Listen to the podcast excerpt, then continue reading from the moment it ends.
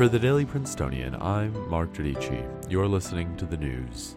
Yesterday, Donald Trump sent more than 500 troops to the US Mexico border. Trials for a potential COVID 19 vaccine were confirmed to be on schedule, and researchers recorded a heat wave in Antarctica. It's Thursday, April 2nd.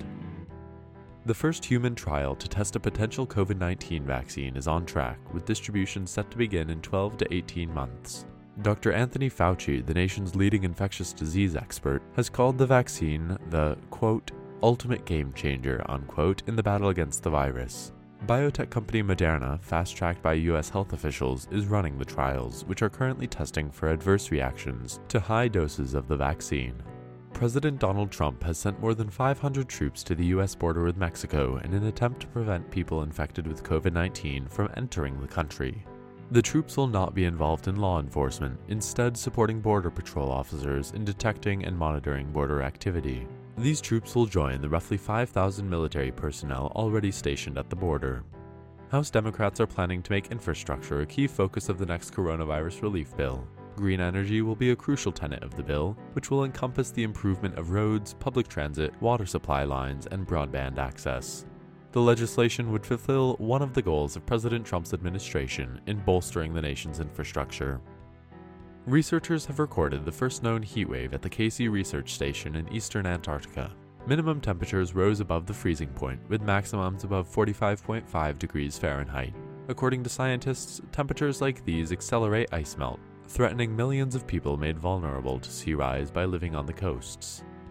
260 residents of the French city Fos-sur-Mer, along with several citizens groups and unions, have filed a criminal complaint against regional steel, oil, and petrochemical companies for the high levels of pollution that have led to a cancer rate double the national average.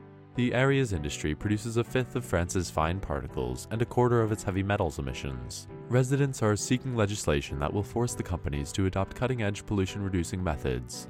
The prosecutor's office is expected to soon release a decision on whether a full investigation will proceed.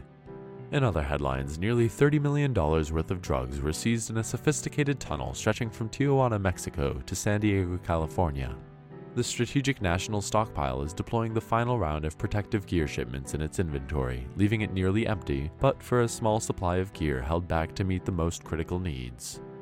In light of the pandemic, Google will offer 100,000 Wi Fi hotspots to rural California residents and 4,000 laptops to students, free of charge.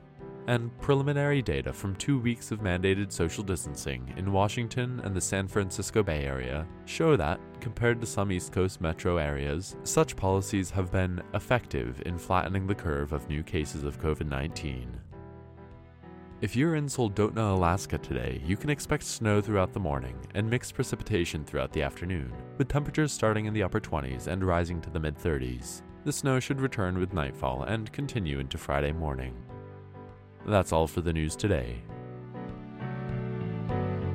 Today's episode was produced under the 144th Managing Board of The Prince, and our theme was composed by Ed Horan, class of 22. For the Daily Princetonian, I'm Mark Giudici. Have a wonderful day.